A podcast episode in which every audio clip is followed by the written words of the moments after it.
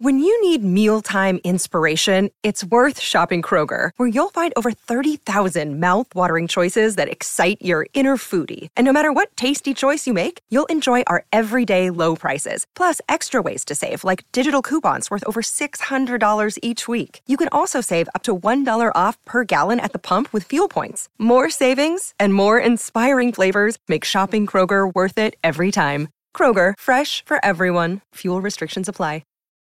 Look, Bumble knows you're exhausted by dating. All the, must not take yourself too seriously, and six one since that matters, and what do I even say other than, hey? Well, that's why they're introducing an all-new Bumble, with exciting features to make compatibility easier, starting the chat better, and dating safer. They've changed, so you don't have to. Download the new Bumble now. Hey, y'all. So, on the last episode of Southern Gothic, we explored one of Colonial Williamsburg's most haunted places, the public jail, a facility that was built over three hundred years ago and is now purportedly home to some of the spirits who endured its treacherous conditions. But as I mentioned then, the public jail is far from the only haunted location in Williamsburg, Virginia, a community that has existed for almost four centuries. So now, on this all-new Southern Gothic minisode, I'm going to take you to one of these places, the historic Peyton Randolph House, a building that was once the, quote, home of one of America's most prominent families.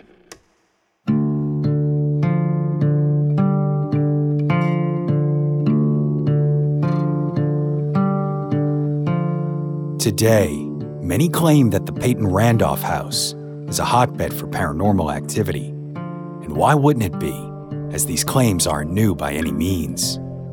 In fact, the most famous purported witness to the house's well-known hauntings is the Revolutionary War hero and French general, Marquis de Lafayette.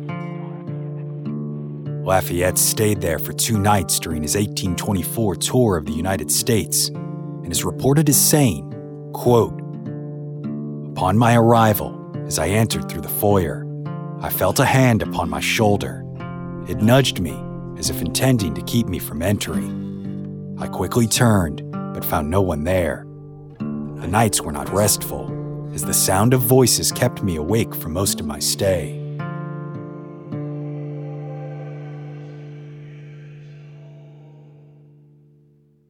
Who or what Marquis de Lafayette encountered is unknown, but it is likely that the answer is deep within the long history of this unique colonial mansion.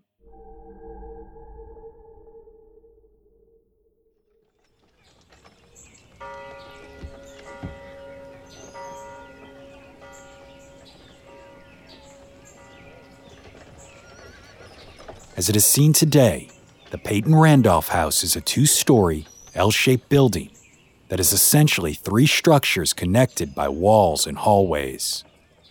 The original building, known as the Western Section, or West Wing, was built in seventeen fifteen by William Robertson.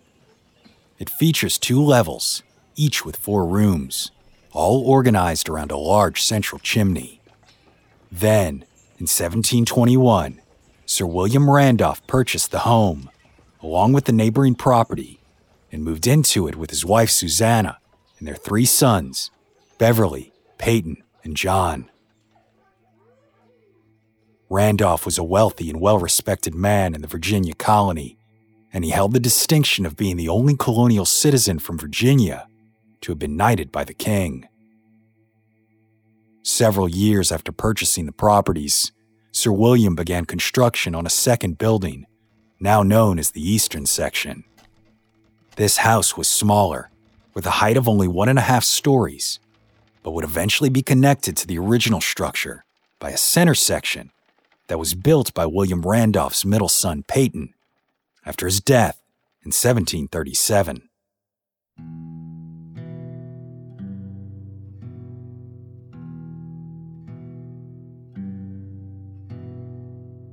Peyton was only twenty-four years old when he inherited the home, but his future was bright.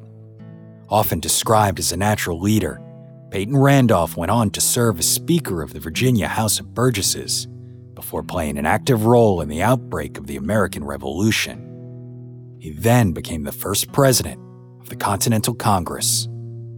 As a result, the Randolph House became a frequent meeting place for revolutionary leaders, and in seventeen eighty-one, it served as the headquarters for French troops as they prepared to join the American forces in surrounding Yorktown, thereby ending the war for independence. Tragically, Peyton Randolph never saw the fruit of his labor, as he died in seventeen seventy-five.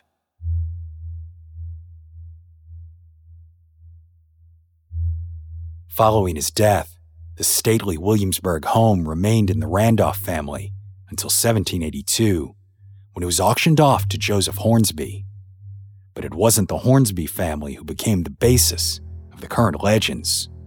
Rather, it was the property's next set of owners, the Peachy family. Headed by matriarch Mary Monroe Peachy, the family purchased the Randolph House sometime in the early eighteen hundreds. But not long after they moved in, people began dying. One child fell from a tree to his death, and another had a fatal fall from a second-story window. Several other children died of unknown illnesses, and a visiting young man had a lethal bout with tuberculosis. But most notably of all, a family member reportedly committed suicide in the house's drawing room.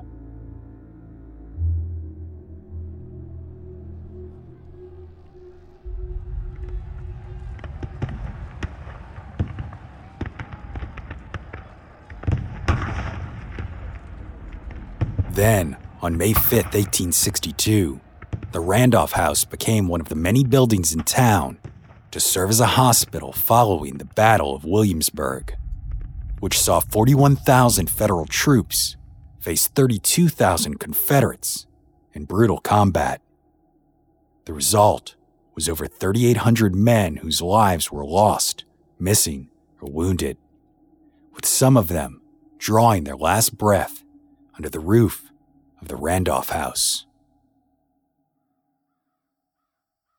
By the late nineteenth century, this once stately home had begun its descent into disrepair, eventually forcing the East Wing to be torn down. The surrounding land was gradually divided up and began to be sold off in the early nineteen hundreds. But in the nineteen sixties, the Colonial Williamsburg Corporation took action and gained ownership of the property. As a result, the Randolph House survives today as the most original structure located in Colonial Williamsburg.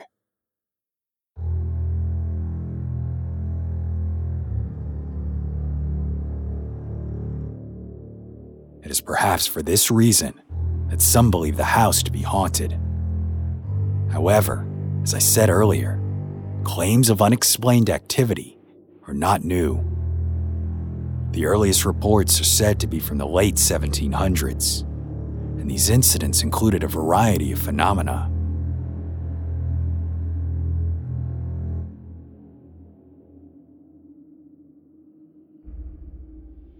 Disembodied footsteps and voices were heard echoing through the home, as well as the sounds of children laughing and playing. Some felt as though they were being watched or touched, but most notably, objects are said to have been moved on their own, and a mirror was shattered without cause. Most say that the earliest spirit to occupy this historic home is that of a young man, typically identified as a soldier, who is believed to have died there after contracting tuberculosis. It is believed that he was staying in the house while he attended William and Mary College, and some visitors claim that he appears as a shimmery or translucent apparition, dressed in colonial garb, while others attribute the sounds of heavy footsteps to his spectral gait. Of course, the most infamous apparition of all is Missus Peachy herself, the longtime owner of the home.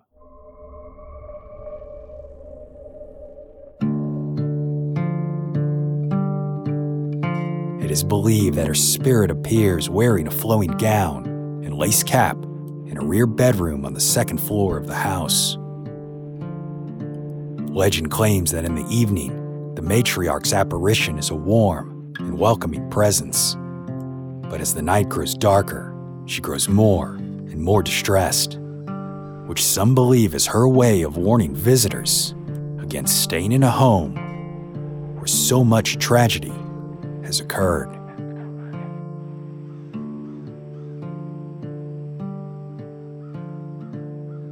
My name is Brandon Shecksneider, and you've been listening to Southern Gothic.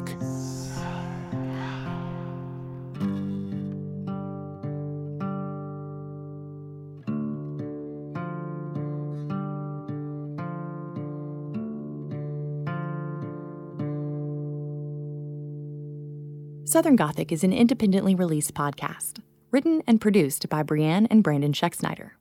If you enjoyed this episode, please consider becoming a Patreon supporter. Not only will you help us sustain our growth and continue releasing episodes like this one, but you'll receive access to special members-only content and swag. The link is in the show notes. Lucky Little Shacks.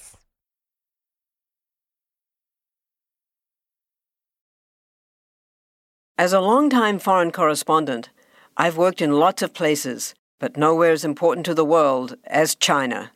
I'm Jane Perlez, former Beijing bureau chief for The New York Times.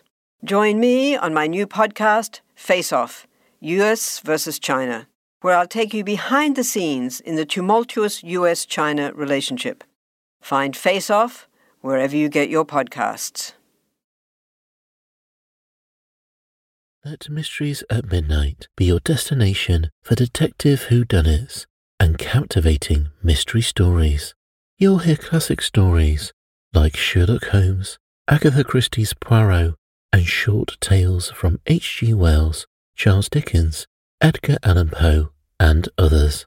I'm Christopher, and I read these classic stories in the soothing style of a bedtime story, so you can listen to them in bed when you drift off to sleep.